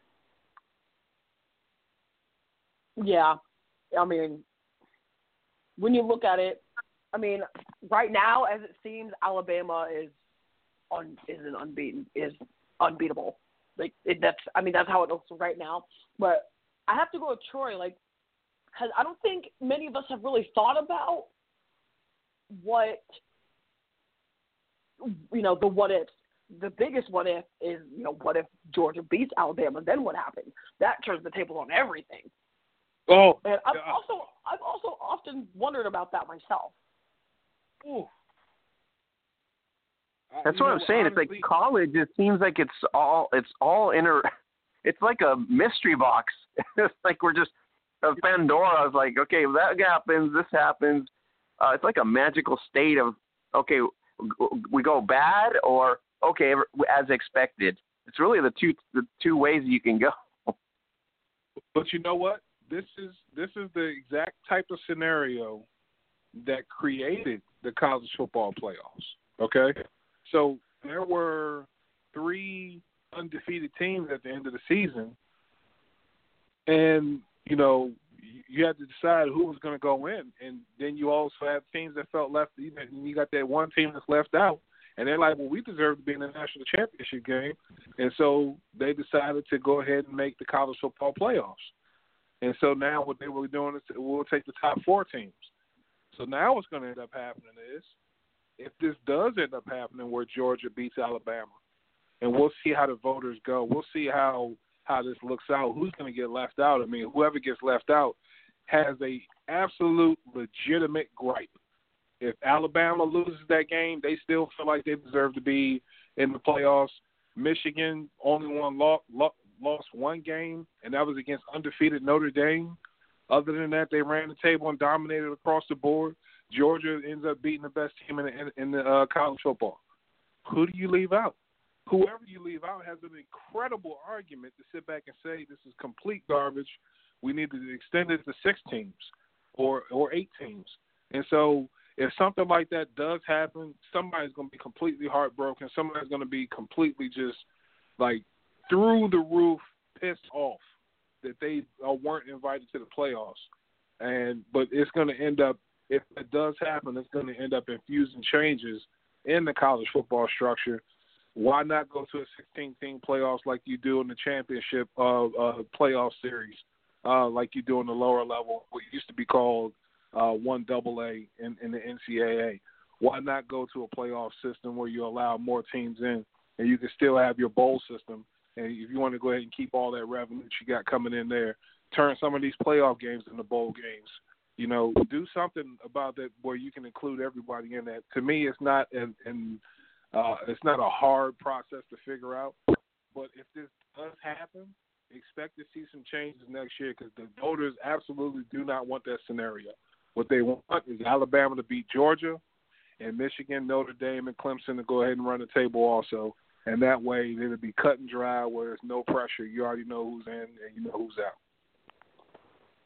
Mackenzie, is this something of a debate? Because what do we go there? Strength of schedule, competitive uh, against one team or the other?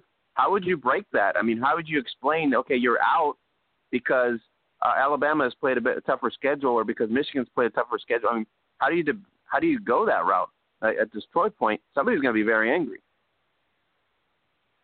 I mean, and honestly, when you look at it, it it's somebody's. It, you're not going to please everybody. Some somebody is going to be upset, and somebody is going to hear news that they don't want to hear. With that being said, I feel like you have to go off a strength of schedule. That I don't really see any other platform or rhyme or reasoning to use anything else unless you use this um the point differential system, which even with that, Alabama would still be number one.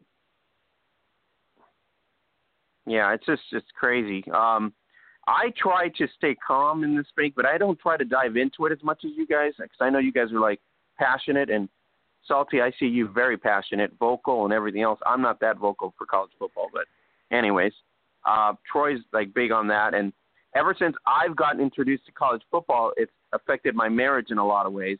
But I've tried to stay at the course, and thank you, Troy, for that. Appreciate that. Um, but you know, overall, it's been you know a, an exciting time, and as you come down to these weeks, it gets more intense and intense and intense, and all this question marks. Um, let's go into the uh, the Heisman watch, um, Mackenzie. We got Tua, basically the front runner. you got Kyler Murray at Oklahoma, and then you got Will Grier. You got Gardner Mish, uh, Minshew at Washington State. Then you get a defensive lineman in Quinnen Williams from Alabama, of all places.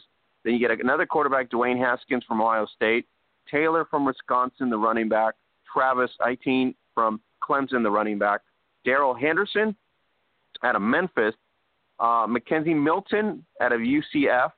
And then uh, D'Andre Swift. So, uh, Mackenzie, who would you, if you had the vote, who are you giving the Heisman to? Ooh, God, I really can't believe I'm. I can't believe these words are really about to come out of my mouth. Wow. Did you drink coffee? Did you have coffee? Drink some coffee. Get in your system. Come on. Um, are you ready for this? You're gonna you're gonna ready. you're gonna laugh. As much as I am not a fan of this fan base, I'm gonna have to give it to Kyler Murray. It's Swift from Georgia, right? Yeah. No, it it I'm gonna have to give it to Kyler Murray. Really, I Kyler really Murray at Oklahoma? You're not a homer, right? I'm not. I'm not. I mean, and even if I even if I was a homer, I wouldn't put Nate Stanley in the Heisman watch anyway. What? With that being said, no, I mean, at least not yet. Nate Stanley's a junior. Okay. He still has a lot of things to develop on. Um, Kyler Murray, on the other hand, is even. Ooh, and this really pains me to say because it's like Tua and Kyler are literally like neck and neck for this this Heisman watch. It's almost disgusting. But if I have to put my football hat on, I'm Kyler Murray to me has the edge over Tua. Only for the plain fact because Kyler the Oklahoma Sooners defense is not the best by any means. Kyler's offensive line though, they keep him pretty clean for the most part. Very rarely does he get touched or breathed on, so he's able to make his reads quicker. He's able to release the ball quicker. He definitely has a quicker release than Tua does, and obviously he's. He's a, I think he's on pace faster. on pace to beat Mayfield's uh, passing efficiency record from last year. So that's a that's a good uh, argument right there. Uh, so that, that, like I said, as far if I had to break it down schematically wise, I'm giving it to Kyler Murray. If I had to break it down as far as record wise, obviously, if we're going off record, you give it to Tua. But if you're going off of you know, football schematics and stats and just the eye test, it, it, you have to give it to Kyler Murray. Like most Bama fans are like, oh, you're only doing that. No, I'm doing that because it's the truth. Okay. And also, Tua's been playing hurt. I'm not really sure if anybody's been uh, like been realizing that, which isn't a bad thing. I mean, obviously, if you can play through being hurt or you know being ailed in some form, then you know that's always a good thing. You're always you know you're showing, um, you know you're showing discipline. You're showing the you know you're showing that you can push through it. But Kyler has literally had to almost bring his. This is now the second game that he has had to bring his team back from almost being beaten to keep them being beaten, and he literally almost brought them back to win the Texas game. If they wouldn't have lost the Texas game, Kyler Murray would be a definite yes for the uh, for the Heisman.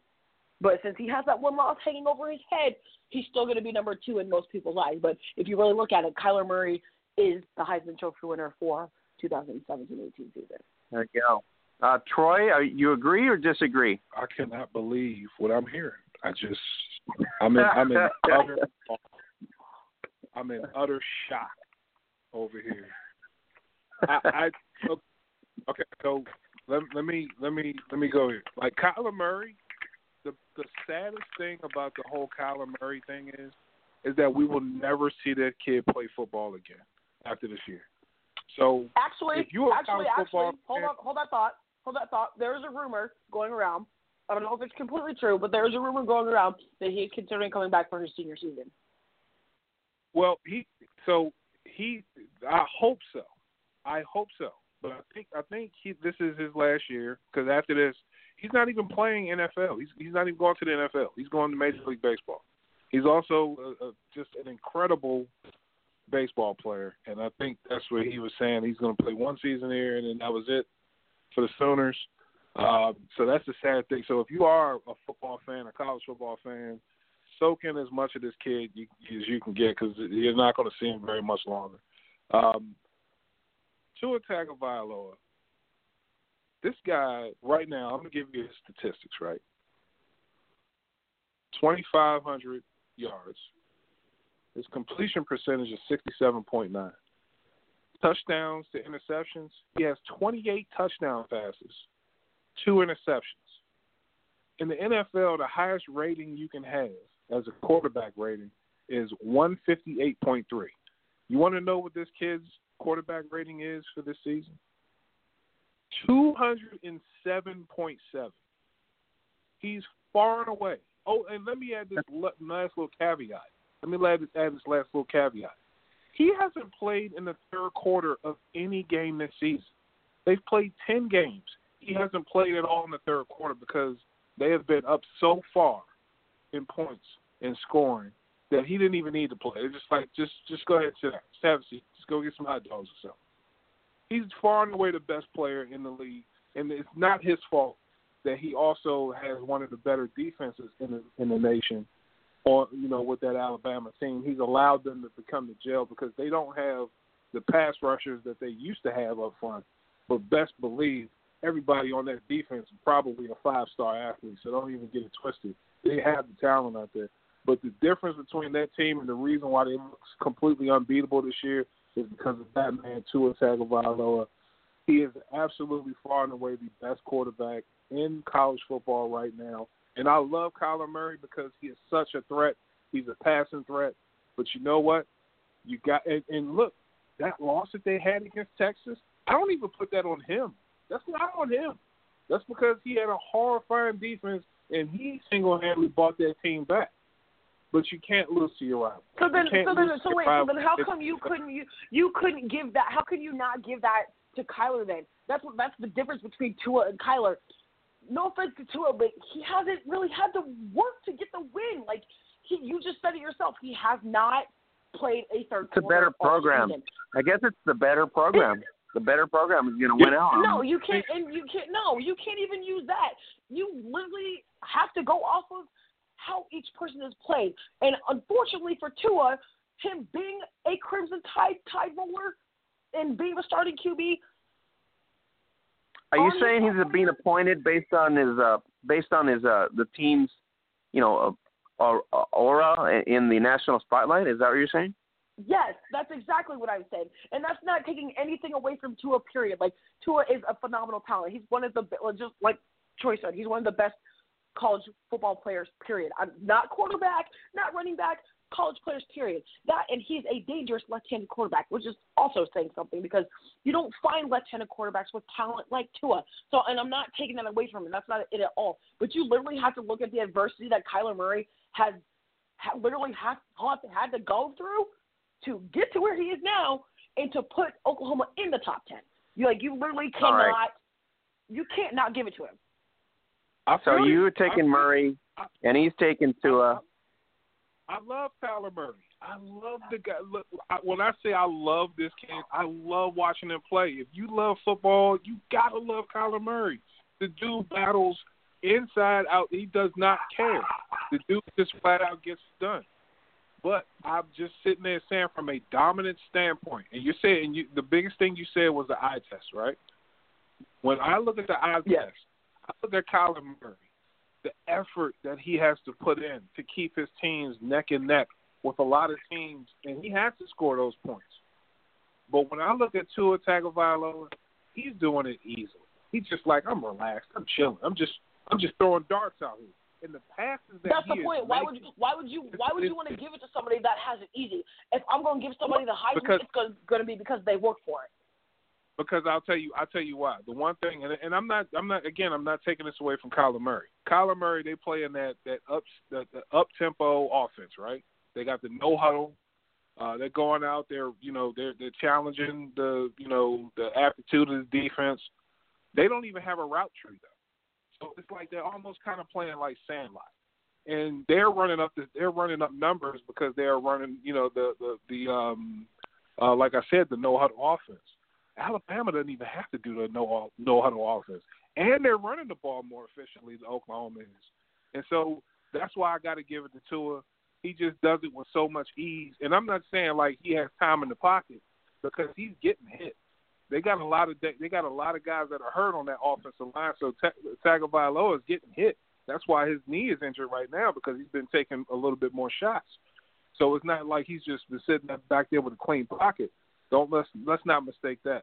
And uh, like again, uh, Kyler Murray. When I spoke about um, uh, Tua Tagovailoa's um, uh, rating, Kyler Murray's rating is higher.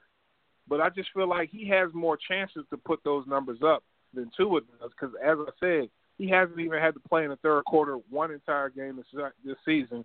Kyler Murray has has had to play pretty much to the last second of every of, of a lot of these games because they're so close because their defense is just terrible.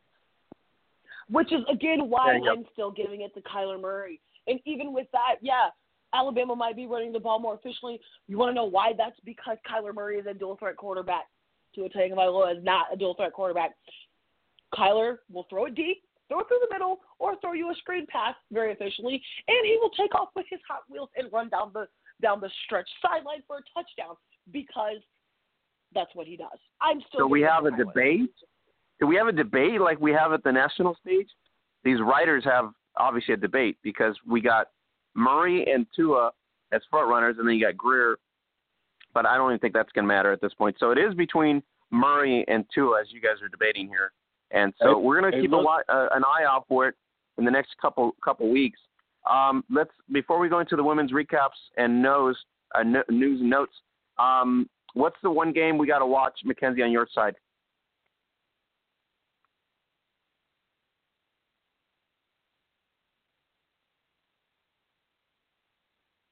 Troy, are you there? Yeah, I'm here. Okay, what's the one game that we got to watch on, in college this week? I don't know if she dropped off. Okay, so, so the biggest game that that you're going to have to that, that you guys want to see right now is the Yankee Classic. Okay, this is Syracuse versus Notre Dame. This is going to be a neutral site game. But the reason why this is never really a neutral site game is because Notre Dame and their fans, they're everywhere. They're worldwide. They're everywhere.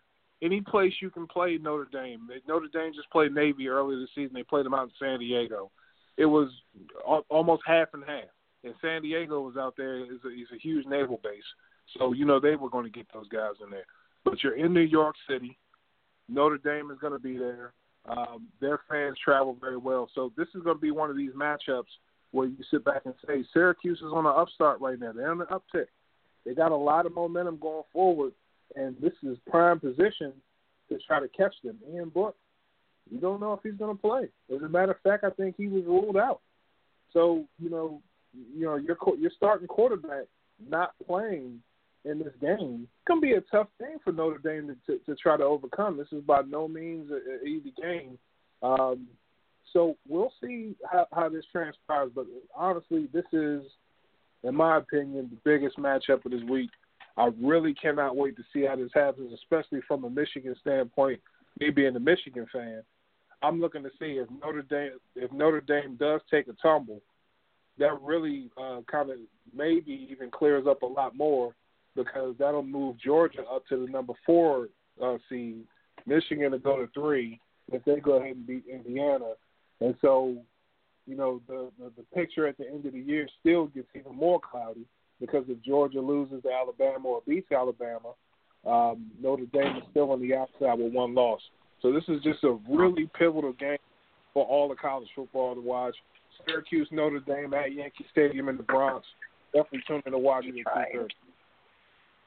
Mackenzie, what's your one game to to, to watch? Um, I'm gonna go Texas Iowa State. Texas Iowa State, okay. Yeah, and only because Texas beat Oklahoma and Iowa State lost to Oklahoma, so it's the battle of those two. Okay. Um, we're going to go into the women's recaps. Before we do that, uh, uh, let everybody know we're going to go Zazzle.com. You need to go to Zazzle.com for the Christmas holidays, starting now early. Get your stuff. Help support the No Joke Football Project on social media. And every sale from Zazzle.com that you buy, shirt, leggings, or tees, any of that stuff, you basically help uh, spotlight another talented athlete around the globe that plays American football. And so if you go to Zazzle.com forward slash Gridiron Beauties, use the daily code, save up to 40% off. And if you are in the States, you can uh, subscribe to Zazzle Black for about $10 and you get free shipping all over the States. Uh, worldwide tab under Zazzle.com. So if you're out of state in Europe, uh, Australia, or anywhere else, you can check your country code there, go to the site there, and order there as well. Uh, so Zazzle.com has been our sponsor for a long, long time, over five years, and we are very happy that they keep supporting us.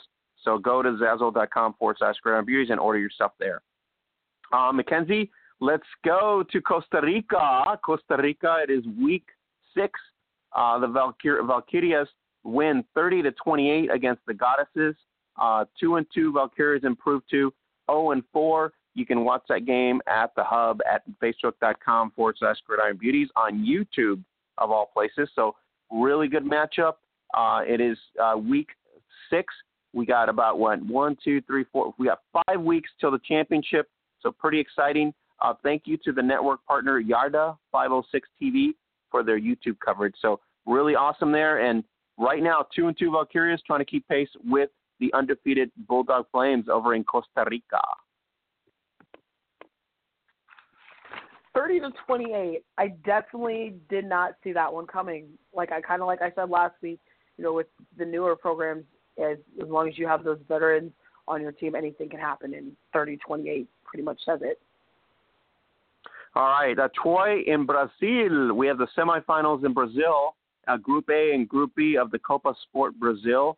And you can get uh, live action Facebook Live also on our Facebook page, as well as a YouTube uh, action as well. And we want to give a shout out to um, Jonathan uh, Mercies, Nilton Brito, Nathan uh, Dinos uh, Photo, and of course Football Americano Brazil for their coverage. Uh, it is Big Riders 14 to 13 against Curitiba Silverhawks. It is a game. Uh, you get the recap there as well, but really tough game, defensive game, and comes down to one point, one possession at the end of the game. And here we go. Big Riders edge Curitiba Silverhawks 14 to 13. Yeah, it was just. I mean, when when you have a close matchup like that, I mean, you you have to on one side you have to feel relief, on the other side you just feel disgusted right there. So I mean, whenever you have those close games, the good thing that you see is that the competition is there, and so uh, going forward, both of those teams still have um, you know, a, a lot of confidence in what they can do. They just feel like they need to tweak some things here and there. So you like to see those close games, especially amongst. It just lets you know how even the talent is. Big Riders advance to the Copa Sport Championship December 9th, and they are going to face Sinop Coyotes, who routed the uh, Spartans 28 to zero. So Mackenzie, Coyotes looking pretty pretty hot here offensively against the Spartans, and so the matchup is Big Riders will be taking on Sinop Coyotes December 9th for the Copa Sport inaugural championship in Brazil. I think I'm going to go with the Coyotes by seven. You are. I think they're they're a hot team, yep. but uh, the Big Riders are playing pretty good defensive ball. So we will see December 9th. Um, let's go to Italy, week two, uh, and Nasi, uh, Nausicaa Dell'Orto out there and the underdogs of the Bologna underdogs they get the win in week two, 25 to zero against the Massa Tigers. Um, and it is uh, we got coverage and highlights from uh, Samuel Game Day Italy, and then we have the recap from Brave Bologna in Italy as well. So it's a pretty good matchup there. Week two, keeping neck and neck. So uh, Nausicaa playing out there, playing for the Philly Phantoms, and then goes back home. Now she's playing for the underdogs, and here they are, uh, pretty good two and zero oh on the rankings, and they're playing really good ball.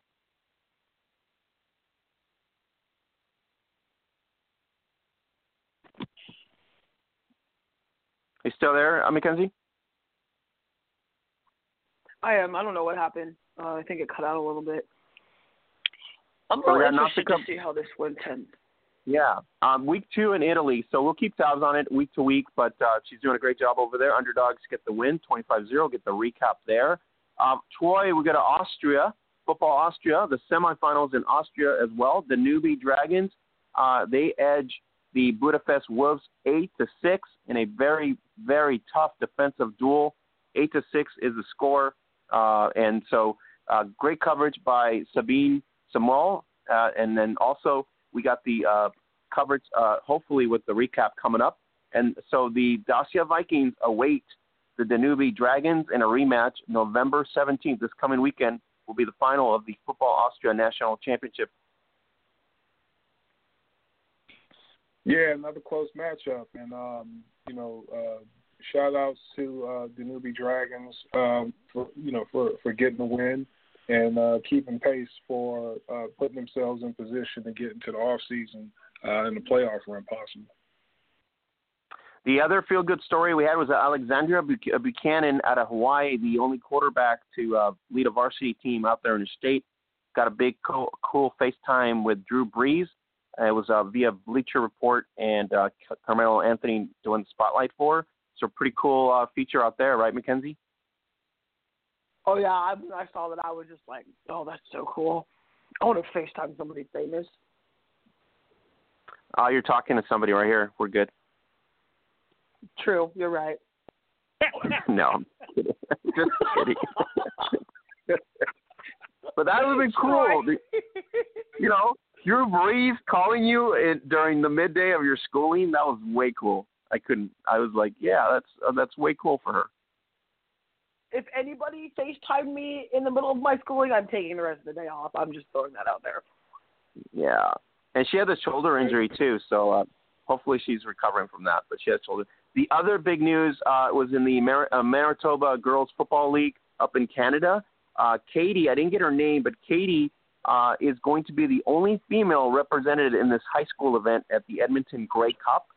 And so, um, you know, shout shout out to her. She's one of the first players that was part of the inaugural uh, organization when they first started, and she's going to be the only female at this high school event with the boys competition in Edmonton. So shout out to her as well. Awesome job. Yeah, you love to see that. You know, when when you know the ladies get invited uh, to play against the guys. I mean, so I, I love to see that. This is just a lot of inclusion because you, you've heard the stories where they don't get included and they don't get a chance to play. And so anytime I hear a story like that, man, I feel happy that they get a chance to, to live out their dreams of play a sport that everybody loves. It's gonna be cool, and uh, we'll we'll be covering it as well. Gridiron Queensland in, in Australia, the Thunder get the win 16 to 15 against the GC Stingrays and Lauren Evans, our Narjo football supporter out there. Uh, so Thunder will face Bayside Ravens in the Sun Bowl. Uh, you can catch the game, the semifinal there, live via streaming Brisbane, and that's on uh, via the Gridiron Queensland page, and you can get it on our Facebook at the Hub, facebook.com forward slash Gridiron Beauties. Uh, and so the big news coming out of this whole matchup here is uh, Mackenzie, the Seattle Majestics of the WNFC announced Chrissy Torres, quarterback of the Bayside Ravens, and the GC Stingrays, Cody Fuller, will be in the season this next spring in the WNFC. So the uh, uh, Australian invasion is now going to be in the Northwest coming in 2019 for the inaugural WNFC opening season. Whoa, that's going to be a good one. I'm excited. I am excited. You know, at first I was really kind of hesitant about this entire WNFC thing. Like, I'm really not going to lie, um, you know, because that would be bad. But, you know, hearing some of the teams and hearing some of the now, now hearing more of the players that are, you know, coming over from another league to join the WNFC, I'm almost all the way on board with this in the plain fact because I want to see how their very first season goes. I I'm really just kind of at my wits end with waiting for women's football to get here anyway, and to see another another league, you know, have their inaugural inaugural season and take off will be very much something I will be watching for. All right. So, and on top of that, we have 2019 uh, Legends Football League Open Trials. You can get the dates and times of the teams on our Facebook page as well. And the bombshell of bombshells, Troy, Michelle Angel will be going to the Austin Acoustics for 2019. And apparently, the rumor is the acoustic team of 2018 has completely left. That's the rumor. I can't confirm that at this point, and it, it is concerning a coaching issue. Uh, I have no details at this point. I'm trying to gather some details, but reality is, uh, as it stands right now, Michelle Angel is with the acoustic, but no Leilani Lopez, no Michelle Angel, none of the batch of 2018, which would have been like a huge gain. Uh, I'm, uh, man, I I am shocked. Number one, Yeah, that's mind blowing. I, I, Michelle Angel getting out. I mean, leaving Seattle. I thought, man, I, I, I honestly I thought she was the reason why they were even viable, a viable team, and for the Acoustics to to get a player like that. On the other hand, you would think that that acoustic team would be ecstatic. I mean, regardless of a coaching change. I, I don't know what the hell is going on. I mean, they should be they should be running back to play with her. I don't know if they. I mean, they played against this this this this this woman, and see how awesome of a player she is. They should be ecstatic to get a player like that in that locker room. And I get it. I'm trying know, to get it- I'm trying to get more details as to what happened there in Austin. So at this Uh, point, yeah. uh, it is Michelle Michelle Angel is there, Coach Oliveira is still there, and from what I'm being told, the uh, all the acoustics of 2018 all free agents and we're not coming back. That's what I'm being told. I have not confirmed that. So at this point, it's kind of like a brand new team, like in Seattle, but with uh, Michelle Angel and the existing coach there. So we'll see what transpires. Um, we have no official news from the acoustic or the LFL, so we'll see uh, if in the next coming weeks what we get out of that. So um, that's pretty much it. That's all I had. So it's a great show. We talked about NFL, college football, women's recaps. You can get all the details of the FXX Mexico uh, recaps as they come up on our Facebook page, as well as go check out the highlight of week four of Lexfa. All the athletes in Lexfa on the video there, pretty exciting. And I want to thank all our network partners for uh, supplying all our stuff for us and making us the best site for women's American football on the planet globally. Uh, thanks for supporting the No Joke Football Project, as well as go to the Zazzle.com shop at Gridiron Beauties, Zazzle.com forward slash Gridiron Beauties. So, Mackenzie, Troy, for the absent Holly Custis and Louise Bean, uh, we'll catch you here next Tuesday once again. And so it's going to be NFL Week uh, 11 and uh, College Football Week 12. So it's going to be very interesting as we get towards playoff time. So have a great uh, day, everybody. Don't forget to subscribe to us on Apple Podcasts, tune in, and right here on Blog Talk Radio. Have a great night.